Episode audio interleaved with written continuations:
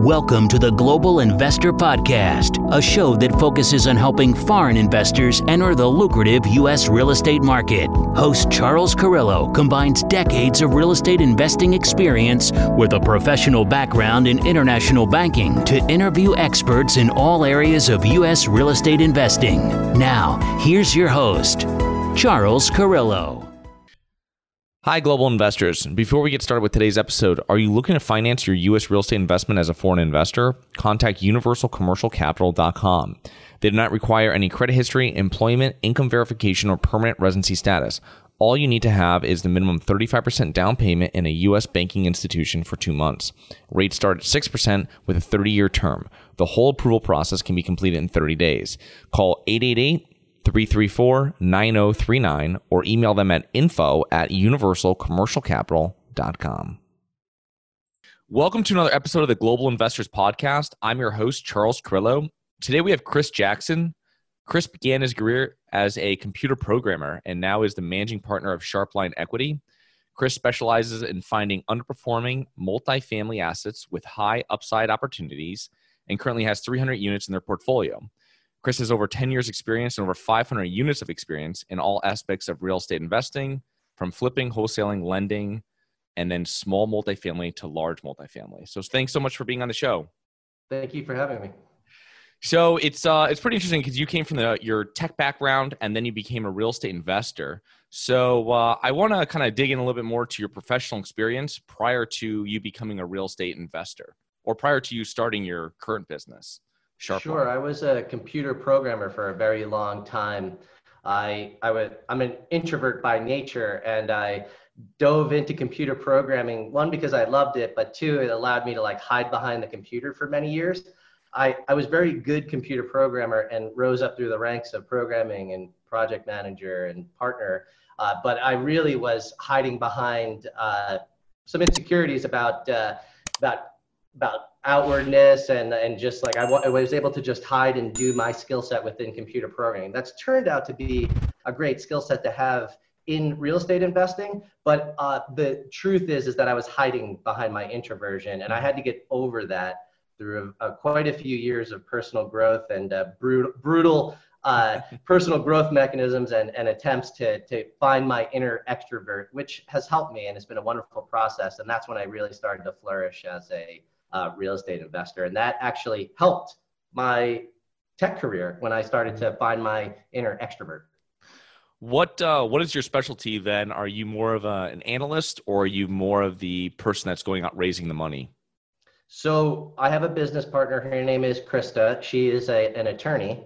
Mm-hmm. Uh, she, she, and I both uh, handle asset management. We have that overlapping skill set. Mm-hmm. She also is is wonderful at creating uh, relationships and uh, raising equity for deals. But I, I'm actually the deal finder, the analyst, the underwriter. She can hmm. underwrite mm. as well. But my main focus is creating relationships with brokers, uh, direct to sellers, uh, bankers, and investors. And, and that has come from me really finding that I'm like an ambivert. I, I, I have used my introversion to find my superpower, which is to create very authentic relationships very quickly because I'm not the uh, the guy that goes out there and Johnny handshake tons of people, but I go out there and I can quickly, uh, authentically make real relationships with people, very deep relationships quickly, because that's really where I want to spend my time.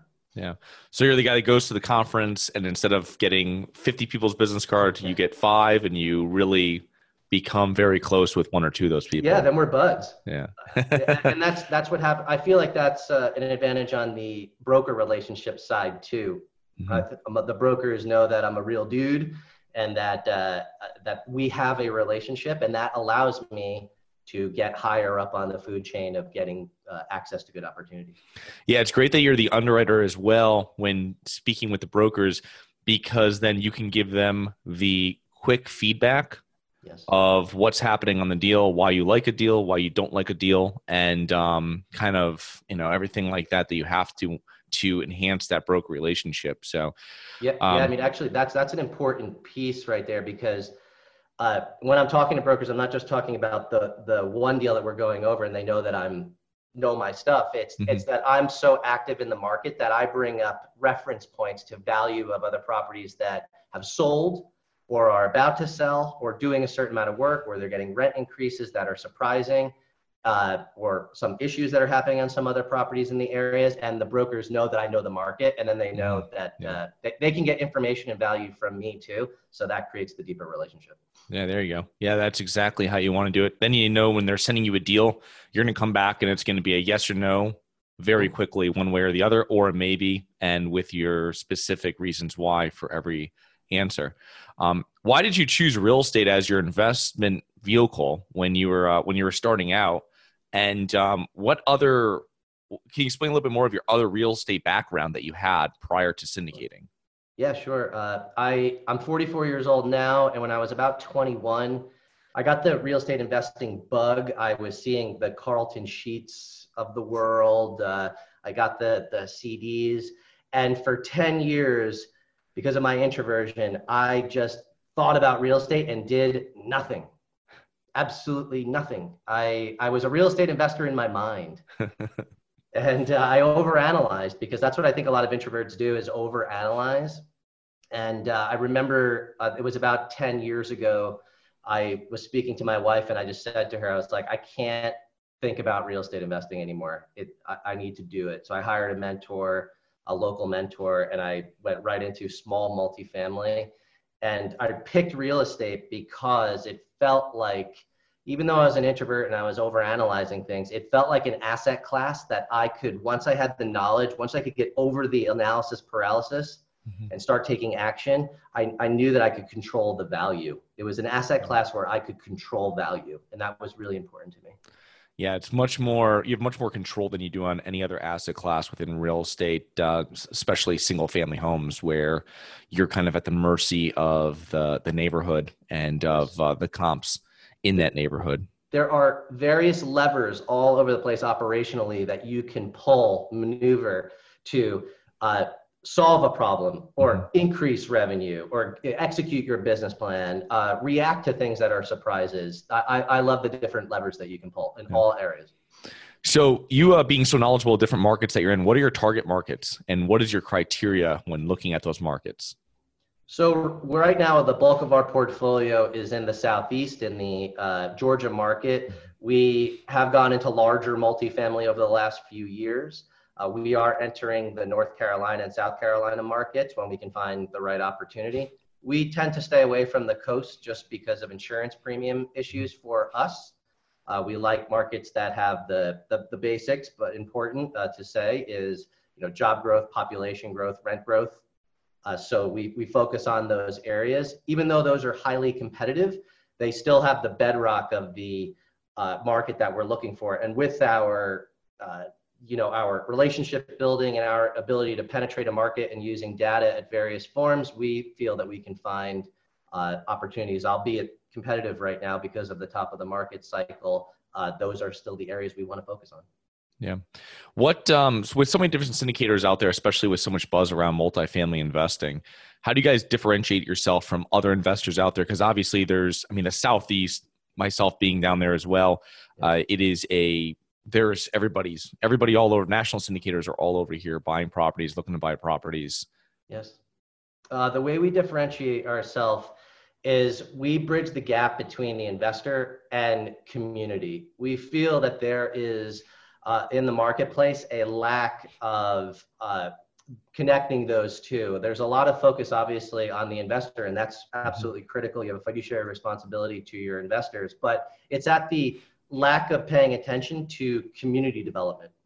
So when you apply uh, principles of community development uh, in, various forms, you get uh, residents that want to stay longer. Mm-hmm. They want to, they get word of mouth uh, uh, advertising and that in effect if when you when you also focus on community development that enhances your returns for your investors so we bridge that gap and that's where we feel like we uh, differentiate ourselves because we actually execute on tactics to develop community. Mm-hmm. yeah that's so important because with syndication with the whole value add thing which is i mean what everybody's been doing and it's um every, every it's all about you know putting work in and jacking up the rents really. I mean that's really what it comes out to be. And that's the only way that you hear from normal syndicators how they're able to add value to it and i always think there's hidden pieces where uh, you can also by cutting down on the turnover Yes. uh, is one of the other factors and this is one of the re- ways you're able to do it you can also create value because a turnover Yes. cost obviously anybody that's ever owned any type of real estate rented it out they know it's it's like the killer in the whole deal for That's the right. landlord um, so it's something where it's great to have someone with a an additional uh, an additional kind of avenue of generating and building that NOI uh, other than just hey we did some work to your apartment and now your rent's going up you know 10% so Yeah, exactly. I mean that that's the that's the hidden area of of multifamily. We're operators, so we're constantly looking to tweak various areas in uh, in asset management, and Mhm. community development is part of asset management. How is your asset management since you guys speak so much? Because most of the time with um, with real estate investing, with syndication, anything like this, you're dealing about deal flow, and then Yep. you're dealing about, and then you're also talking about raising money, and those are like what people really focus on. But no one really focuses on like the most important part, which is actually running the property and the asset management. So how do you guys, how do you have that structured with your firm? So yeah, I mean that's when the work actually begins. I mean it's it's you find the deal, you raise the money, you you you, you celebrate, everybody's celebrating, but actually that's actually day one. so you got that you're you're the operator now. You have to operate the deal, and you can have a great deal that's that's misoperated, and then that's actually opportunity for the next person. So that's why operations is really important. Asset management is not getting enough play as it should in the multifamily world. Um, one because it's not sexy. It's Yeah. just it's not sexy. It takes a lot of discipline, and there are areas of focus that most people are not paying attention to, and that's also where we feel like we differentiate. We have you have a, a few pillars of of asset management that we focus on. You have resident marketing, delinquency management, renewal management, community development, reputation management, and then you also have the on-site staff management, which is either your self-managed PM or third-party management. So when you focus on these areas, there's so many levers that you can pull within those, and focusing on within the, each of these pillars allows you to improve the NOI of the property. Yeah, that's great. I mean, that's uh, it's definitely the other thing too is that there's not that much money made for the syndicator on the asset management. They get that you know one or two right. percent a month. It didn't get a big acquisition fee. They're not going to get a big disposition fee. It's really they're just the ongoing and uh, having the calls with the PM and the project managers and the contractors during it is like you said not the most sexy thing of uh, That's of the work, estate. though. That's that's really the work. That's where, you know, there is a bit of this going on in the industry right now, just because of the heat of the market cycle. But it is like fee hunting, you know, and like you mentioned, it's about getting the deal, and that's where, and then like, and then the the the fee that you get during the asset management, as you mentioned, is not as big as compared to the acquisition fee or the Mhm. exit. So that's why like we that's where we differentiate ourselves that we are more of the operator holder group so although the fee is not as huge it we are taking on projects where it just makes sense where the whole entire project is viewed as the the part of the fee structure acquisition fee the asset management fee the exit so we are operators at heart and that that really is our focus and and i would love more uh, multifamily groups to start paying attention to because i think that they would see that you can operate buildings better Yeah, of course, because it's funny because that's the thing that every person, every investor should be looking for is a mismanaged building. yes. And uh, and then when they actually acquire it, it's kind of put on the back burner, and you're like, well, now I see how these how these problems start because people show me, oh, this has been a mismanaged five ten unit or five ten million dollar building, and you're like, how is that possible? Someone would let this go to disarray, but then you see it because people are putting it on the back burner after they acquire it, and Yes. uh, they're focusing on underwriting other units and other stuff, and they're not really a hundred percent into getting that deal actually where it was supposed to be or where it should be in the cycle of the whole value add. The uh, strategy. getting on phone calls every week with your property manager and and it's not just uh, oh and we spent an hour with that property manager it's a review period on our team of the monday morning report uh, what areas to have been done correctly last week what areas do we have to pay attention to what things haven't been done, uh, a lot of whack-a-mole, a lot of bumper bowling, so that you don't lose a you don't lose two weeks, you don't lose a month by just getting your report at the end of the month and saying, oh gosh, like we have to correct things. You you can understand when things are going off track. You can make quicker decisions when you see that there's going to be more notice to vacates coming up, and that maybe you have to push marketing a bit heavier this next three weeks to get ahead of it. Right. It's also crucial to do it in the first 12 months, especially the first six months of uh, after acquisition, because that at that point is where the truth really comes out, and you oh, find right. out that uh, you know people were paying later than they said, and um, late fees weren't being collected. Now you're you might have a whole mess of other issues coming up where you have to be well we thought we were going to evict this many but now we're going to have to do this. Now we have to stagger it a little bit because we have to keep the cash flow coming in. So it's really you have to be very it's very intense for the first few months after acquiring especially a larger property. Yeah i mean do we have to do we as a group have to pay attention uh, and exert more energy to delinquency management? Mm-hmm. is there a way to uh, improve that without just uh, ripping band-aid off. Like mm-hmm. you have to really analyze the whole piece. I mean usually like the strictness of your of your delinquency management is crucial. You need to understand you know is it possible also that you have a, a fair amount of residents that were just very unhappy with the last owner that wasn't taking care of maintenance requests? Mm-hmm and you do have a better resident base than you thought but now you just need to take care of them more. It's a, it's a review period. It's just a it's a holistic view of all of the pillars and then when you dive into each pillar that's what's so important about operations. That's the part we love. I mean yeah. truly. Yeah there's a there's a lot of uh there's a lot of ways that you can uh, i mean there's a lot of different facets of the whole asset management and there's so many different ways that you can actually add value to it which is different from just um, like we spoke about earlier than just raising rents and doing yes. it's just the retention i think is a huge part but um, um, you coming from the tech side and now you're involved with uh, larger multifamily properties how does your company incorporate technology into running your business currently yeah, I mean, you can, uh, being a tech guy, I'm used to the communication side and uh, task management and workflow management mm. through tech tools. So just from internally at our business, we use uh, Trello and Asana for various types of movement of tasks through projects. Uh, when we communicate with our on-site property management teams, you, you have all the various uh, communication forms of video, and we make them use Trello and Asana and you can use FaceTime to see things more accurately, shorten the distance uh, across virtual teams, if you will. And then also applying technology in all the various disciplines that we just mentioned of asset management gives, uh, gives us an edge too, where you have all the new school types of resident marketing out there from mm-hmm. Facebook, Craigslist, email blasting, uh, follow-up mechanisms through technology tools, uh, uh, communications with residents through community development with newsletters and things like that you it, when you don't have the knowledge of those tech tools to make it easier uh, most people tend to just shy away and not do the work.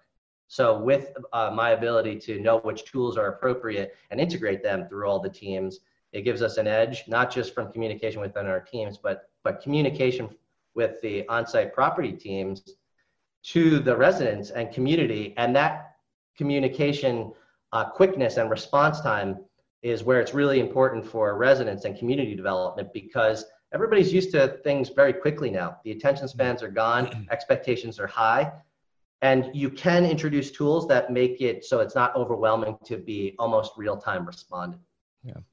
I was uh, at our meetup yesterday that we had. I had a property manager that was in there, and he was just saying the the quickness of the response, right? Of going back to that tenant, even if it's something that small or something you're not going to handle or something you're going to put off, right, for a few days if you have bigger problems or whatever's going on. Just letting them know that you've received it, that you've you know you, that you actually have it, that you're responding back to them. That whole little process saves so many issues. He says with all yes, the different units. I fully agree, and you can then take it one step further too, which is say you get a negative review, which is now getting into reputation management. Mm-hmm. If you respond quickly and proactively reach out to that resident that you say, oh, like what, what happened here? There was must have been a miscommunication. Did we do something wrong? And you correct the issue. We've seen that when you respond quickly, one online, so that you have all the ratings algorithms see that you're a responsive owner And then two, you're responding on the human level quickly to the issue. We have seen that you'll get, I don't have the exact percentage, but I feel like I've seen there were five negative reviews and, and we responded very quickly. We almost got four of them removed right away. The, the hmm. poster will remove the negative review because they feel taken care of. And that's, that's important. When you're dealing with this number of residents, you're, you're not going to be perfect and you are going to have some negative reviews that show up but how you handle that negative review is really the difference maker. And you, you that's how you maintain great reputation is that that negative review got removed. And you it's not just falsely oh let's just get our bad ratings down by doing something. It's actually taking care of the resident that they they themselves removed it. Yeah. And now that now they have word of mouth spreading that they got taken care of and that's what we care about. Yeah, it, it, we're living in that Amazon overnight, same day kind of thing where you have to do everything. It has to be done quickly, and they have to respond. And people, you know, they're putting something in. They want to get a response on it. They want to get their their question answered. They want to get their problem resolved, and um, they they don't want to have to deal with uh, you know waiting it out so long. So it's uh, it's, you, it's so important. owners and asset managers have to provide the technical tools of communication mm-hmm. that allow for our on-site teams to respond that quickly without feeling overwhelmed with uh, what it takes to be quick responders. So if you don't have the processes in place or the tools to accomplish that, it's going to feel overwhelming, and that's where tech can help. Other than uh, Trello and Asana, which I use, I, I love Trello's, and Asana is great for project management. What other what other tools, software do you guys utilize? Uh, for which parts? There's so many. Uh, for let's say for doing the actual management, where your tenants are actually logging in, and then how do you how do you communicate with other teams? So you have your inside team. Mm-hmm. I imagine you might use something like Slack, and then how do you yes. speak with your outside teams, such as contractors or stuff like that? Do you bring them onto a different platform? Is it done? So we use we use Slack as our communication tool for our intra team, mm-hmm. and then the uh, even inter team amongst all of our uh, property management team or a uh, contractor that's doing longer uh, period of time work would would mm-hmm. get put on Slack so that there can be a communication channel. Uh, and and then uh, we use a lot of video.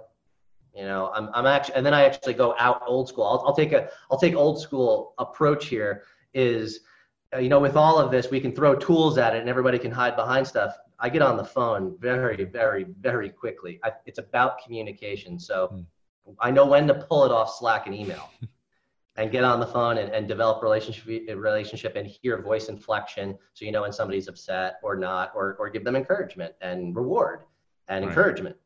Uh, some yeah. other tool. Yeah. No, go on. Sorry. Oh, no. And then uh, as far as, uh, you know, numbers management uh, with the, the uh, various P&Ls that are coming through on properties, that would be dependent really on your, if you're using third party management, you're going to have teams that use a certain software package. So we are used to using various platforms there, such as AppFolio, Buildium, uh, RealPage, which is super powerful. And we can dive into those systems from our teams. And we know how to work with each third party management team within those systems. Awesome. Yeah, so you guys have access, full access to it, so you see exactly when rent's been paid. When yeah. Oh yeah. That's awesome. Definitely. Yeah, that's exactly what you need, especially when you're speaking to investors and you know exactly where you are in the month and where everything has been done. You know, you can give actual factual, uh, relevant information when you're giving that monthly newsletter or you're doing that webinar with your investors for a project that you've previously closed. Correct. So, um, so with um, with where we are right now in the market and everything like that, what what do you think for the next uh, the next few years? Where do you think we stand with multifamily? Let's just say as uh, an example. So what's interesting is that a year ago, you know, we all said, including me, everybody was nervous and mitigating the risk of interest rates going up. It now seems possible that interest rates are going to stay the same or possibly go down. Uh, so if that occurs, you are going to see if even if there was a blip in the market for what no one really can predict, but if there was a blip and interest rates go down, you would somewhat have a plateau on pricing because interest rates went down. Uh, where we're seeing in the marketplace though, as an overall, where we're looking for opportunity and what I could see is I'm seeing what I what I'm calling uh, and and I I'll give credit to a guy named Bill Ham, a buddy of mine he coined this phrase, but it's a great phrase. It's called the capex tsunami. Uh, we are seeing pre 1980s buildings getting the kind of capital infused in the areas that you were mentioning before, which is in the unit uh, upgrades, the units only, one to ten thousand dollars in the units to, to, to get that rent increase and capture it, because there is demand for that kind of increase in the uh, unit in, uh, uh, unit upgrades. However, all that's great, and your top line income goes up. But if you're not servicing the capital needs of the bones of these pre 1980 buildings, you won't have predictable cash flow. And we see an opportunity in the future, if we can get it at the right pricing, for introducing capital at those areas that are getting neglected, like roofs, windows, underground piping, ACs, water, uh, water heaters. You can in the future, I think there's going to be an opportunity where capital is not getting infused properly on some of these projects where we could go in at the right price and concentrate on those bones of the buildings in those mm. high demand areas and still continue to work on unit upgrades but if when the numbers work infuse the right capital so that you're handing off a better stable building capex building that's pre 1980s to the next investor who is going to discount people in the future for not doing that work mm. right now everybody's getting rewarded for the top line only but I do I am starting to see the next buyers in the chain start discounting some of these capex needs that are going to start call, come calling. We've already had two projects where in the 1970s built have underground piping such as cast iron and I'm not talking about the the unit plumbing, the mm-hmm. underground piping, the main lines, cast iron, uh, galvanized. They're 50 years old. They're coming to their serviceable life, and we've had to put money uh, into those to fix them. And we had one where it was a $21,000 a month bill for water, put $100,000 into uh, replacing to PVC and adding main shutoffs to every building, and it dropped the water bill to 11,000. So that's $10,000 savings per month. So it's a payback of one year, and you're also going to get rewarded in the future for your valuation from either a future refi or a supplemental or your next investor yeah. saying i'm worried about these things on this vintage oh but you did that work i will pay you a premium for that for doing that work so i see an opportunity in the future for undercapitalized older vintages and finding those when the pricing is right to do that work and to be able to uh, service the entire building and not just unit upgrades yeah.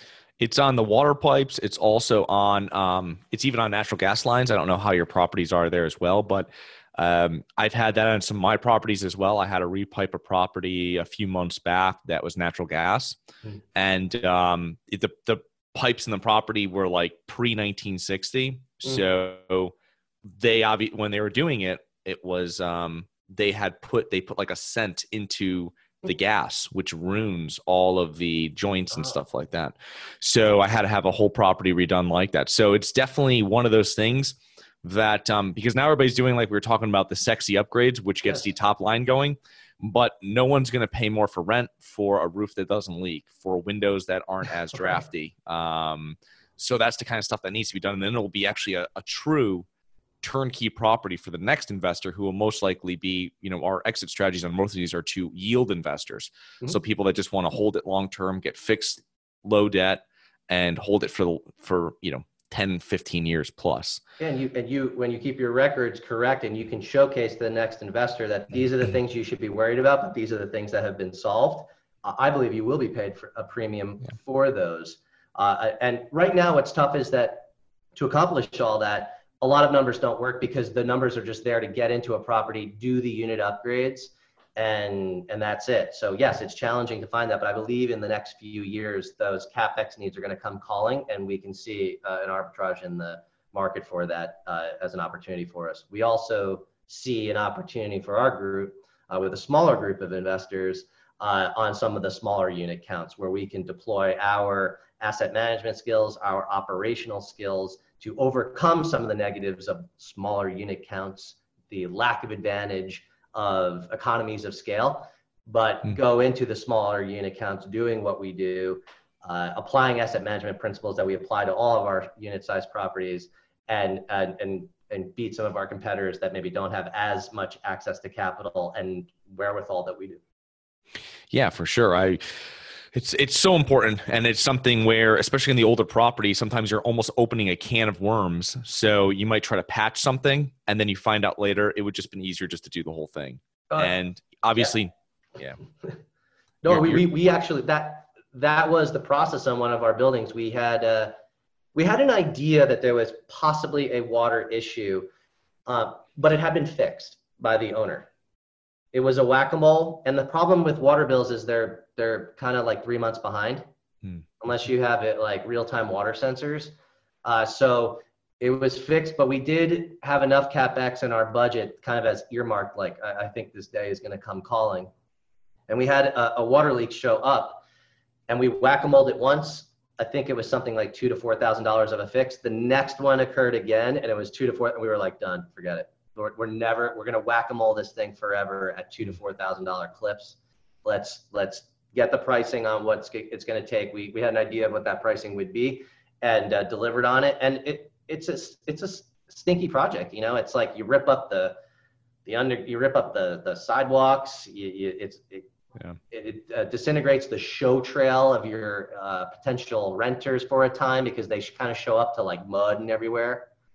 But these are the kind of decisions that are required by operators to make these hard decisions, deploy that kind of correct capital on the non-sexy capex items, but ultimately do have investment value and return value yeah. on all the areas: immediate cash flow uh, or reduction of cap cash flow loss. Uh, like if like in this case a water leak like that was like let's improve it and and and stop it from being so high. But then we reduced it to a level that wow this is more consistent and uh, predictable for us and the next investor and we'll get rewarded for it what what vintage are the properties that you're looking at in georgia are they 60s 70s 80s built? I mean, we we are looking at 60s and 70s, but right now what's happening is we need to apply a certain amount of capex in the budget to handle the pre 1980s buildings to do it right. Uh, that's harder to find. Mm-hmm. So we are looking at newer. The problem with newer 1980s and newer, it's just like everywhere in the, the market cycle for everybody. It is a flight to quality. So you have a lot of competitors, you have a lot of big money in the institutional funds that know the same thing that we do. Uh, so you are competing against uh, lower expectation returns on capital. Hmm. But yeah, we, we are looking in both areas. But when we look at these uh, newer than 1980 or older than 1980, when we look at older than 1980, uh, we ask right away, is there PVC pipes underneath?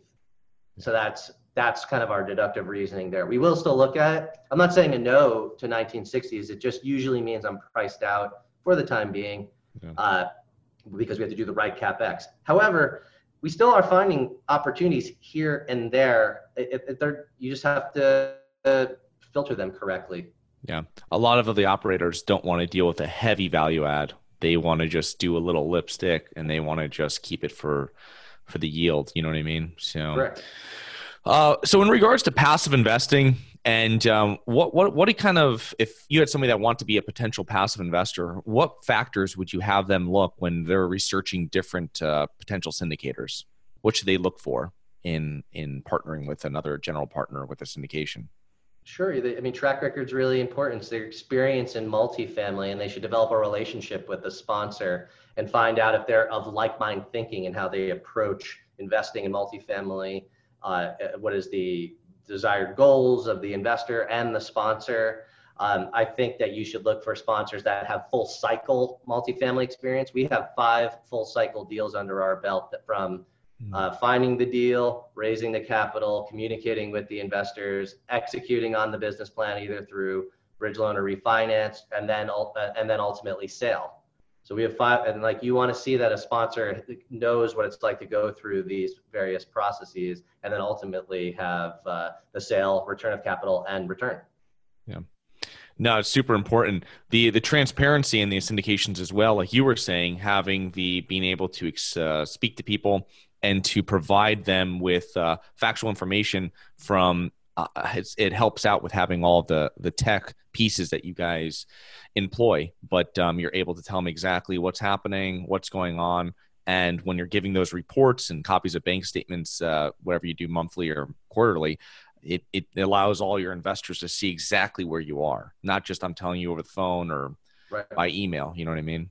So yeah, you need to communicate with your investors through every technological means possible. Through we do a lot of uh, video uh, in our newsletters. Uh, we do a lengthy newsletter and we give the financials, and but we're also talking through some of the things that have occurred that month and what we're planning to do in the future. And then transparency is critical when there are surprises that come up. Uh, how you have determined what the problem is, uh, what are the options that you have at your disposal to solve the problem, what you chose as the sponsor as the solution that ultimately is benefiting uh, the investor and the project for the long term. So you have to talk through those things when hiccups happen. And then when you do that, uh, yes, it can be uncomfortable when there's a surprise, but you know you should be planning for some surprises, and how you deal with surprises is very important. Yeah. And then when you deal with them and execute on that plan, and you talk about it later about how uh, your your solution worked, uh, you you have investors for a long time because they felt good about the entire process. They never felt like they were in the dark. Yeah, of course. And I think when you're purchasing an asset, especially something that's 40 years or 50 years old, uh, I mean, it's it's foolish to think that there's not going to be any type of surprises. I mean, you're buying a property, say, with 100 different tenants, 100 different customers that are there, a property that's 40 years old, 50 years old. Um, I mean, and that expectation has to be given to the investors, especially a, a first-time investor oh, in one sure. of these syndications, because then they know exactly what to expect hey we've and then also hey we've overraised by you know we have an extra reserve of this and we have a reserve of this. And that gives them the you know it, it tells them hey we can weather any kind of storm that we have for the most part obviously if there's something really drastic but for the most yeah, I mean, part. uh, i mean all those those pieces that you mentioned are really important. It's it's like where is your capital stack? What are your contingency plans? Uh, all those things are are are super important. And what's also important too is uh, just because a building is older, uh, that could have surprises. Uh, I've, I've seen some new build stuff have surprises with certain, you know, you could have settling problems on a new build. Like there can be surprises really in any mm-hmm. business venture. So uh, new, like basically just communicating what you think the risks are for all the varying asset classes and, and talking through how your approach is to mitigating those. Right. Yeah, it's really if you're looking to buy a property in this in this syndication, uh, this firm has specialty in buying, you know, 1970s to 1990 built properties and C class properties. Okay, and that's what they're buying. Then okay, this is right in their wheelhouse. If I was dealing with a person, they were dealing with B plus properties that were 15 years old, and now they want to buy a, a C property that's 45 years old. It's not really right in their wheelhouse. Yeah, I mean, you would have to talk through with them, have the open yeah. communication, or expect the communication to come from the sponsor about how they identified that maybe this is the first time in their wheelhouse that they're doing this new mm-hmm. asset mm-hmm. class, but what have they thought through as far as recognizing hmm. uh, that these are the pieces that they are concerned with, how they've mitigated it, but uh, here's our approach to mitigate them, and we're going to take it on uh, because we have the experience in these other areas uh, but it, it, just has to be well thought out. That's the transparency piece. Yeah. It's being self self aware. If we were to do new build tomorrow or buy an A class, I'm not saying a no, but we would talk through these are the pieces. This is our first time doing A class. This is what we're worried about. This is why we think it's a good deal as compared to other A class. Um, and is this the right fit for you, Mr. Investor, given that this is our first A class? That's that's the kind mm-hmm. of conversations that sponsors should have with their yeah. investors. Yeah, awesome. Yeah, no, I totally agree. So, Chris, how can people learn more about uh, Sharpline and yourself? You can go. Uh, I'm, I'm pretty available on the internet uh, through a variety of, of places, but I can be reached at Sharpline Equity website, sharplineequity.com. There's a contact form. Uh, we answer those emails. You can reach me on Facebook, Chris Jackson. Uh, you can say Chris Jackson Sharpline. Uh, we also have a private Facebook group called Multifamily Unveiled, where we talk about the ins and outs uh, of things that we're experiencing. Some we do a lot of uh, thoughtful shares in that group, mm-hmm. and also I'm on LinkedIn. Awesome. Okay, well, I'll put all those links into the show notes, and I want to thank you one more time for being on the show, and uh, look forward to uh, connecting with you soon. Thank you. Appreciate it. Thank you. Bye. Hi, guys. This is Charles from the Global Investors Podcast. I hope you enjoyed the show. If you're interested in investing in real estate and you don't know where to begin, set up a free 15 minute strategy call with me at schedulecharles.com. That's schedulecharles.com. Thank you for listening to the Global Investor Podcast. If you like the show, be sure to subscribe on iTunes or Google Play to get new weekly episodes. For more resources and to receive our newsletter, please visit globalinvestorpodcast.com. And don't forget to join us next week for another episode. Nothing in this episode should be considered specific, personal, or professional advice. Any investment opportunities mentioned on this podcast are limited to accredited investors. Any investments will only be made with proper disclosure, subscription documentation, and are subject to all applicable laws. Please consult an appropriate tax, legal, real estate, financial, or business professional for individualized advice. Opinions of guests are their own. Information is not guaranteed. All investment strategies have the potential for profit or loss. The host is operating on behalf of Harborside Partners Incorporated exclusively.